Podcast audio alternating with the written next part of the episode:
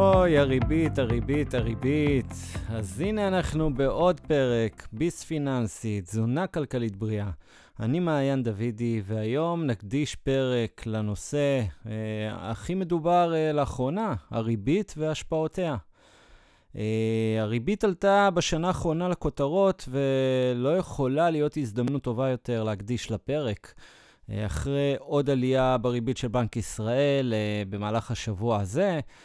אמ, אז אה, ככה, הזכרנו את המונח ריבית בפרק על יוקר המחיה וגם בפרק של בנק ישראל, אבל הפעם נעמיק ונדבר על מגוון מונחים הקשורים לריבית. נלמד על ריבית הפריים ונבין איך, איך היא משפיעה עלינו, האזרחים, עליית הריבית של בנק ישראל, אה, כמובן זה גם משפיע גם על הריבית אה, פריים ובכלל עלינו, על האזרחים אה, באופן כללי. אבל לפני הכל, נזכיר מה זה המונח ריבית. אז כפי שלמדנו, ריבית מתארת את הסכום הכסף הנוסף להלוואה, שמשלם בעצם הצד הלווה לצד המלווה. מי שנמצא בצד המלווה יקבל את הכסף שלו בתוספת ריבית וייהנה ממנה. במקרה כזה, אה, אגב, אפשר גם לקרוא לריבית אה, תשואה. ומי שנמצא בצד הלווה את הכסף, יצטרך לשלם את הריבית בתוספת לסכום ההלוואה שהוא לקח. Uh, בהקשר של uh, ריבית, ישנן עוד uh, ארבעה תתי מונחים שחשוב uh, להכיר. אז אני ככה אגע בכל אחד מהם. התת-מונח הראשון אה, הוא ריבית אה, נומינלית. ריבית נומינלית אה, מייצגת את הערך המספרי של הריבית. במצב כזה הריבית בעצם אה, לא צמודה למדד המחירים לצרכן. זאת אומרת שריבית נומ... נומינלית לא מתחשבת באינפלציה. מה זה אומר? לדוגמה, אם הלוויתי לחבר 1,000 שקלים, והוא החזיר לי אחרי שנה 1,150 שקלים, הריבית הנומינלית השנתית אה, שהרווחתי על ההלוואה הזאת היא 15 אחוזים. 150 זה הרווח, חלקי 1,000 שקלים ההשקעה, בעצם הכסף שהלוויתי לחבר. אה, והרווח שאני עשיתי בהלוואה הזאת היא 15 אה, אחוזים של תשואה נומינלית שנתית. אבל זה רק הערך המספרי של הריבית או התשואה. זה לא אומר לנו שום דבר לגבי כוח הקנייה של הכסף שלנו, והאם יש אינפלציה או לא. ולכן, מה שיעניין אותנו זה תכלס התת-מונח השני, הריבית או התשואה הריאלית. אה, ריבית ריאלית או תשואה ריאלית לוקחת בחשבון את ההשפעות של האינפלציה על הכסף שלנו. אז אם נחזור לא, לא, לאותה דוגמה, לדוגמה הקודמת של 15 אה, אחוזי אה, תשואה נומינלית, אז uh, רק לצורך הדוגמה נוסיף נתון נוסף שאומר ששיעור האינפלציה הוא 15 אחוזים בשנה. זאת אומרת שהתשואה הריאלית של ההשקעה היא 0 אחוזים. כלומר, אמנם הרווחתי כסף, אבל גם המוצרים שאני רוכש, אה, לדוגמה היום, ביום-יום, עלו ב-15% אה, שנתי בגלל אותה אינפלציה. אז למעשה לא ממש הרווחתי משהו. יש לנו בעצם אה, יותר כסף בדיוק באותה מידה כמו ההתייקרות שהייתה עם האינפלציה. אה, אם האינפלציה, לדוגמה, הייתה בשיעור של 10%, אה, היה אפשר להגיד שהתשואה הריאלית היא 15%, ואז למעשה עשיתי רווח של 5% אה, מהסכום שהלוויתי אחרי כל ההתחשבות באינפלציה.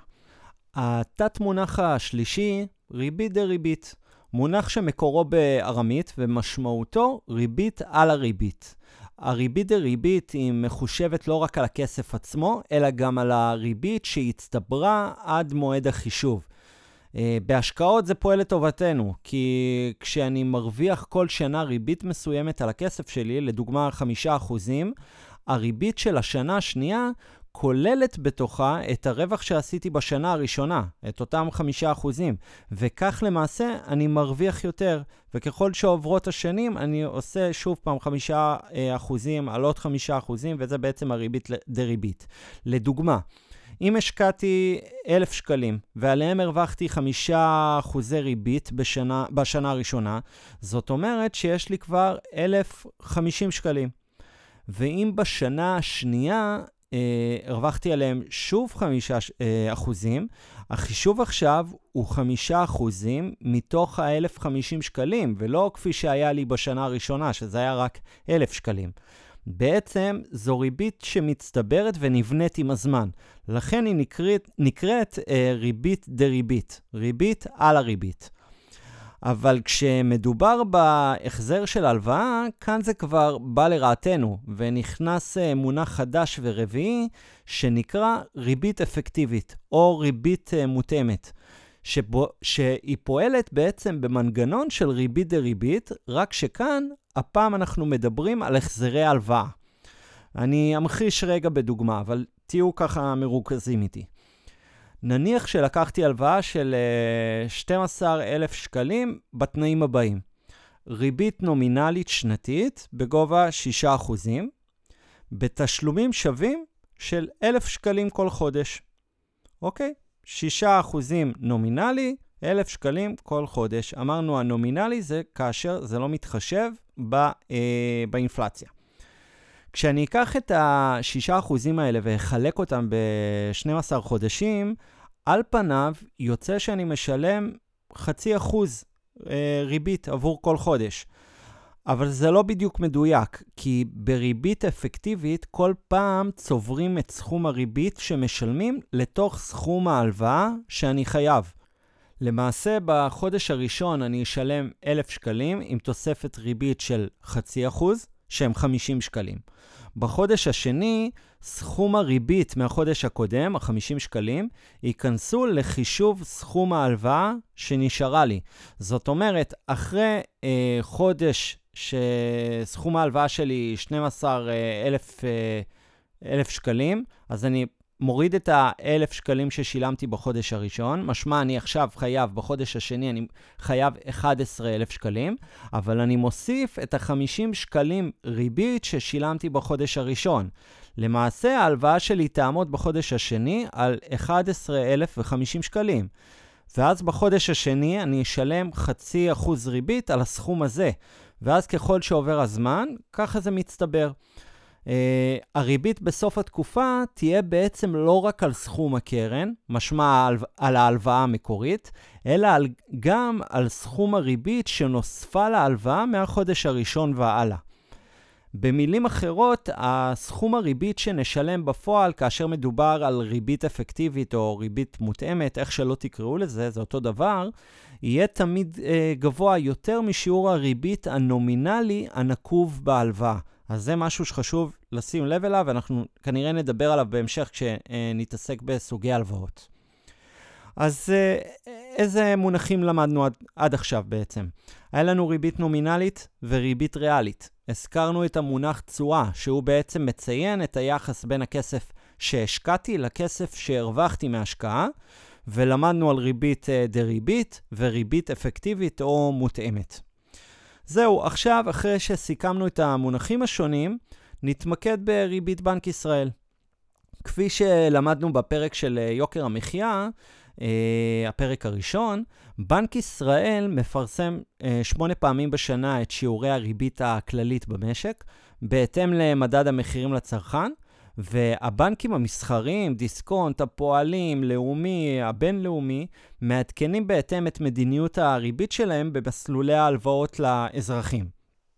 באופן כללי, יש uh, מגוון של uh, סוגי מסלולי הלוואה עם ריבית. אה, אבל המסלול המוכר ביותר הוא ריבית הפריים. ריבית הפריים היא ריבית משתנה, והיא מבוססת על ריבית בנק ישראל בתוספת מרווח קבוע של אחוז וחצי. זאת אומרת שלא משנה מה הריבית שבנק ישראל יקבע, תמיד נוסיף לה עוד 1.5 אה, אחוז, וזו למעשה תהיה ריבית הפריים. ולכן היא גם נחשבת לריבית משתנה, כי היא זזה בהתאם לריבית של בנק ישראל. ניתן דוגמה. אם ריבית בנק ישראל, נכון להיום, אה, ממש לפני יום-יומיים, אה, העלו אותה, היא עומדת כיום על אה, 4.25 כאשר נוסיף לה עוד 1.5%, שזה בעצם המרווח הקבוע, התוצאה תהיה 5.75, וזאת למעשה ריבית הפריים בחישוב הזה.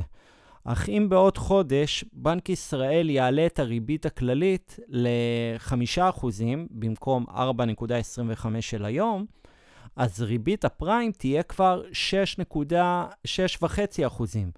אה, בעצם, זוכרים את החישוב? 5% פלוס 1.5% זה ריבית הפריים. אז הגענו ל-6.5%. אוקיי, אז למדנו והעמקנו על uh, ריבית, על מונחים שונים ואפילו על ריבית הפריים. עכשיו בואו נבחן איפה זה פוגש אותנו בתכלס. באיזה מקרים uh, נהיה מושפעים משינוי uh, בריבית הכללית במשק שבנק ישראל קובע. אז ראשית, כמו שניחשתם uh, נכון, כנראה, הלוואות. והלוואות רבות הן uh, צמודות לריבית הפריים. שוב, אני אתן דוגמה.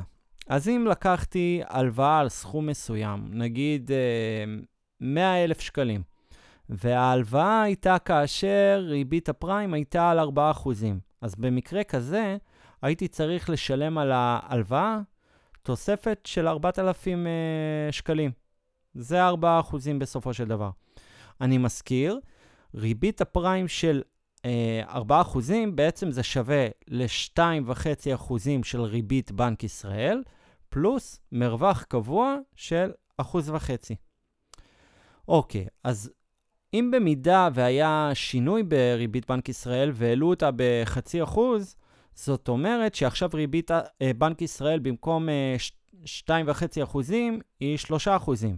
ולכן אם אה, אני אוסיף עוד 1.5 אחוזים של המרווח הקבוע, אנחנו בריבית פריים שעומדת על 4.5%.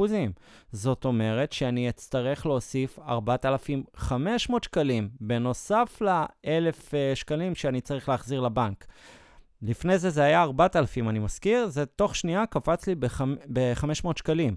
אז כמו שאנחנו רואים, כל שינוי של אה, ריבית בנק ישראל גורר שינוי בסכום התשלום הנוסף שצריך להחזיר לבנק. אה, וזה בלי קשר לסכום ההלוואה שנלקחה, זה רק בגלל הריבית. אה, אתם זוכרים, דרך אגב, מהפרק אה, יוקר המחיה, היה את המונח צמוד למדד. אז בדוגמה הזו אנחנו מדברים על הלוואה שלא צמודה למדד המחירים לצרכן. לכן הסכום של הקרן, ההלוואה, ה-100,000 שקלים, אף פעם לא תשתנה. מה שישתנה במקרה הזה בהלוואה שצמודה לריבית הפריים, היא הריבית שאני אצטרך לשלם על ההלוואה בלבד. אמ, אחת ההלוואות הגדולות שמושפעות מעלייה או ירידת אה, ריבית הפריים היא הלוואת משכנתה לצורך קניית דירה. אה, אני ארחיב אולי על אה, משכנתה בפרק נפרד בהמשך, אבל חשוב להגיד שחלק מהכסף שאנחנו לווים במשכנתה נמצא גם הוא במסלול של ריבית פריים. לכן גם בהלוואה הזו נושפע מאוד כשיהיה שינוי בריבית בנק ישראל. המקום הנוסף שנושפע ממנו מריבית, אה, מריבית הפריים אה, ומריבית בנק ישראל בעקבות, בעקבות העלייה של ריבית בנק ישראל, אז ריבית הפריים מושפעת, אז זה יהיה המינוס בבנק. למעשה, לא כולם יודעים, אבל מינוס בבנק זו ההלוואה הכי יקרה שיש. Uh, כשאנחנו נכנסים למינוס בבנק, הבנק דורש על כך כסף. ואני מזכיר לכם, הבנק רוצה להרוויח, הוא לא עושה שום דבר uh, בהתנדבות. לכן כל בנק uh, גובה ריבית על מינוס. הריבית הזאת היא בדרך כלל צמודה לריבית הפריים פלוס מרווח נוסף. לדוגמה, אה, מסלול אה, של ריבית פריים פלוס 6%. אז בואו ננסה לחשב את זה שנייה ביחד. אמרנו שריבית פריים שווה לריבית בנק ישראל פלוס מרווח קבוע של 1.5. עד כאן, סגור. לכן ריבית בנק ישראל היא כיום 4.25% פלוס 1.5 שזה המרווח הקבוע, זה שווה ל-1.75%.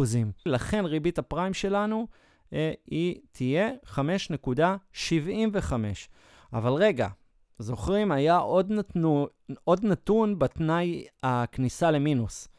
היה ריבית פריים פלוס 6 אחוזים, מרווח של 6 אחוזים. זאת אומרת שאנחנו צריכים להוסיף ל-5.75 אחוזים של הפריים עוד 6 אחוז שציינתי מקודם. זאת אומרת שהתנאים לכך שאני אהיה במינוס מבחינת הבנק הם 11.75 אחוזים ריבית. זה מלא. זה אומר שעל כל 100 שקלים שאני במינוס, אני צריך לשלם כמעט 12 שקלים נוספים. אז uh, קחו את זה בחשבון. אני אנצל רגע את, ה, את הדוגמה הזאת ואני אסביר שבדרך כלל כש, כשלוקחים הלוואה, אה, נהוג להשתמש במונח של אה, פריים פלוס אה, מרווח מסוים, כמו שהיה לנו עכשיו בדוגמה הזאתי, או פריים מינוס מרווח מסוים. לדוגמה, פריים מינוס חצי. אוקיי? זה משהו שהוא מאוד מאוד מקובל. המקום השלישי, מקום נוסף שנוכל לראות את ההשפעה של הריבית, היא בפקדונות בבנק. פיקדון בנקאי הוא אה, סוג של אפיק השקעה סולידי, משמע שהוא לא מסוכן, שהוא מבטיח ללקוח ששם את הכסף שלו לפרק זמן מוגדר מראש בפיקדון, מבטיח לו ריבית מסוימת. למעשה הריבית הזאת, או התשואה, היא נומינלית, היא לא צמודה למדד המחירים לצרכן. אה, פיקדון בנקאי הוא סוג של, uh, סוג של אפיק השקעה, ובגדול כשמחליטים לפתוח פיקדון ולשים שם uh, כסף, זה למעשה כמו הלוואה שאני מביא לבנק, ולכן הוא מבטיח לי תשואה מסוימת על הכסף הזה, uh, שהיא בסופו של דבר מתבטאת בריבית מסוימת.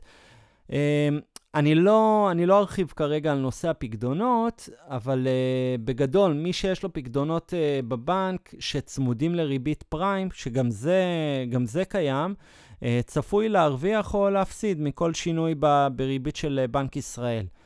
Uh, אני לדוגמה, uh, אני אספר שנייה את הסיפור שלי. אני עשיתי לפני שנה בערך uh, פיקדון שהריבית בו הייתה צמודה לריבית הפריים. זה היה פריים מינוס 2.55 אחוזים. באותו זמן ריבית הפריים הייתה 3 אחוזים. ולכן זאת אומרת שעל הכסף ששמתי באותה פיקדון, הרווחתי אחרי uh, תקופת הפיקדון, בפועל הייתי מרוויח 0.45 אחוזים בלבד. Uh, אני לא אכנס למה שמתי את, ה, את הכסף שלי שם, כי זה היה בעצם, זה פיקדון נזיל, ו, ולא רציתי להשקיע את הכסף הזה יותר מדי, רציתי שהוא uh, יהיה איפשהו ב, בתור קופת, uh, קופת חירום, אני ארחיב על כך בהמשך, אבל uh, אני כן רוצה לגעת שנייה בנקודה הזאת, שברגע שאני שמתי את הכסף, והוא היה שם uh, uh, עם uh, ריבית מאוד נמוכה, 0.45 באותו זמן, uh, בהמשך, בגלל השינויים הרבים ש, שהיו אה, במהלך השנה האחרונה בריבית, אז אה, לאט לאט הריבית עלתה. כיום אה, הריבית שאני אקבל על הכסף זה 3.2 אחוזים, כי הפריים כיום הוא 5.75 אחוזים. אני מוריד את ה... 2.55, זוכרים? זה היה פריים מינוס 2.55. אז uh, על פי התנאים בפיקדון שלי, הריבית שאני מרוויח uh, שנתית, 3.2 אחוזים. הנקודה הרביעית היא השפעה על מחירי הדירות. Uh, גם uh, כאן הריבית, uh, ריבית בנק ישראל משפיעה על מחירי הדירות. כפי שלמדנו, הריבית היא חלק מהמדיניות המוניטרית ובאה לעזור לנו לצנן את הביקושים, להוריד מחירים כאשר הריבית עולה.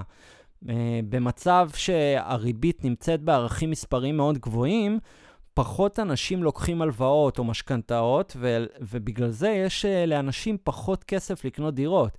וככל שיש רגיעה עם הביקושים, יש גם תקווה בהמשך שאולי המחירים ירדו.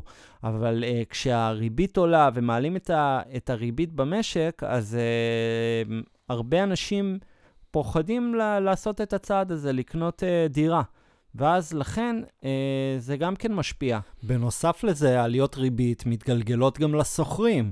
כי מי שמשכיר דירה, יש לו ככל הנראה גם משכנתה, ואז את העלויות הוא מגלגל לשוכרים, שהשוכרים גם כן סופגים את העלייה בריבית, כי שכר הדירה שלהם ככל הנראה עולה בהתאם אה, לגובה הריבית. אה, אולי לא במדויק, אבל כן יש השפעה על השכירות.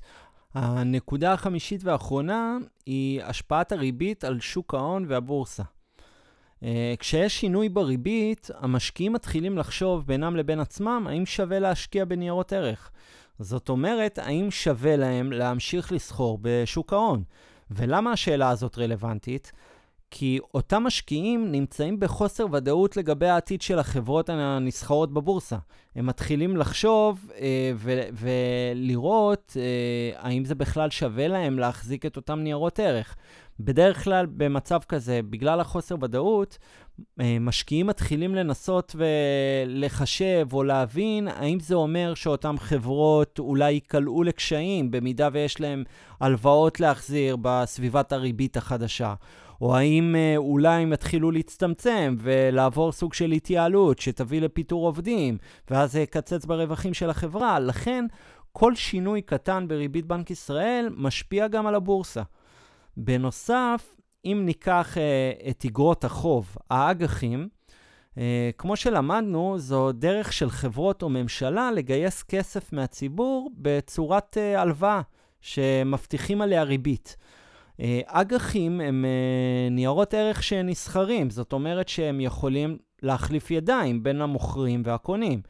אז אם לדוגמה בשנת 2021 הייתי קונה אג"ח של uh, ממשלת ארצות הברית או של ממשלת ישראל למשך שלוש שנים, שמבטיח לי תשואה של 2% נומינלית כל שנה, היה שווה לי להחזיק אותו כי ריבית בנק ישראל הייתה מאוד נמוכה, וזו אלטרנטיבת השקעה סולידית וטובה סך הכל. אבל כיום, שהריבית נמצאת כבר ב-4.25, לא שווה להחזיק אג"ח כזה. כי היום, אם אני ארכוש אג"ח של, אה, של ממשלת ישראל, או כל חברה אחרת, הם כנראה כבר יציעו לי את זה בריבית הרבה יותר משתלמת, לא בריבית של 2% שהיה אז, אלא בריבית של 3 אחוזים, 3.5 אחוזים. ככל שהריבית במשק עולה, כך גם הריבית באג"ח עולה. ואז מה קורה? אה, אה, מחיר האג"ח של, אה, של ה-2 אחוזים, בעצם כשאני רוצה לסחור אותו, הוא יצנח, כי מי שקנה אותו ירצה למכור אותו. לדוגמה, אם אני מחזיק את אותו אג"ח של 2 אחוזים, אני אבין שיש לי אלטרנטיבות אחרות שאני יכול לקנות היום אג"ח בריבית יותר גבוהה, אז אני ארצה למכור את האג"ח של ה-2 אחוזים.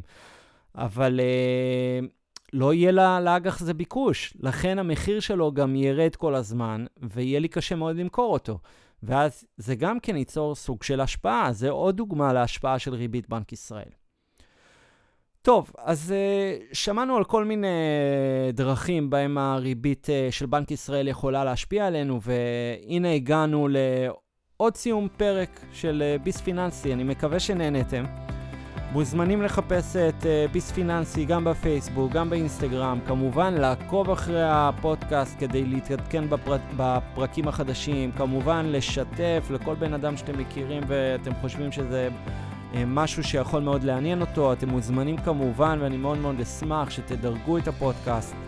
Uh, אני הייתי מעיין דוידי ונתראה בביס הבא, יאללה, ביי.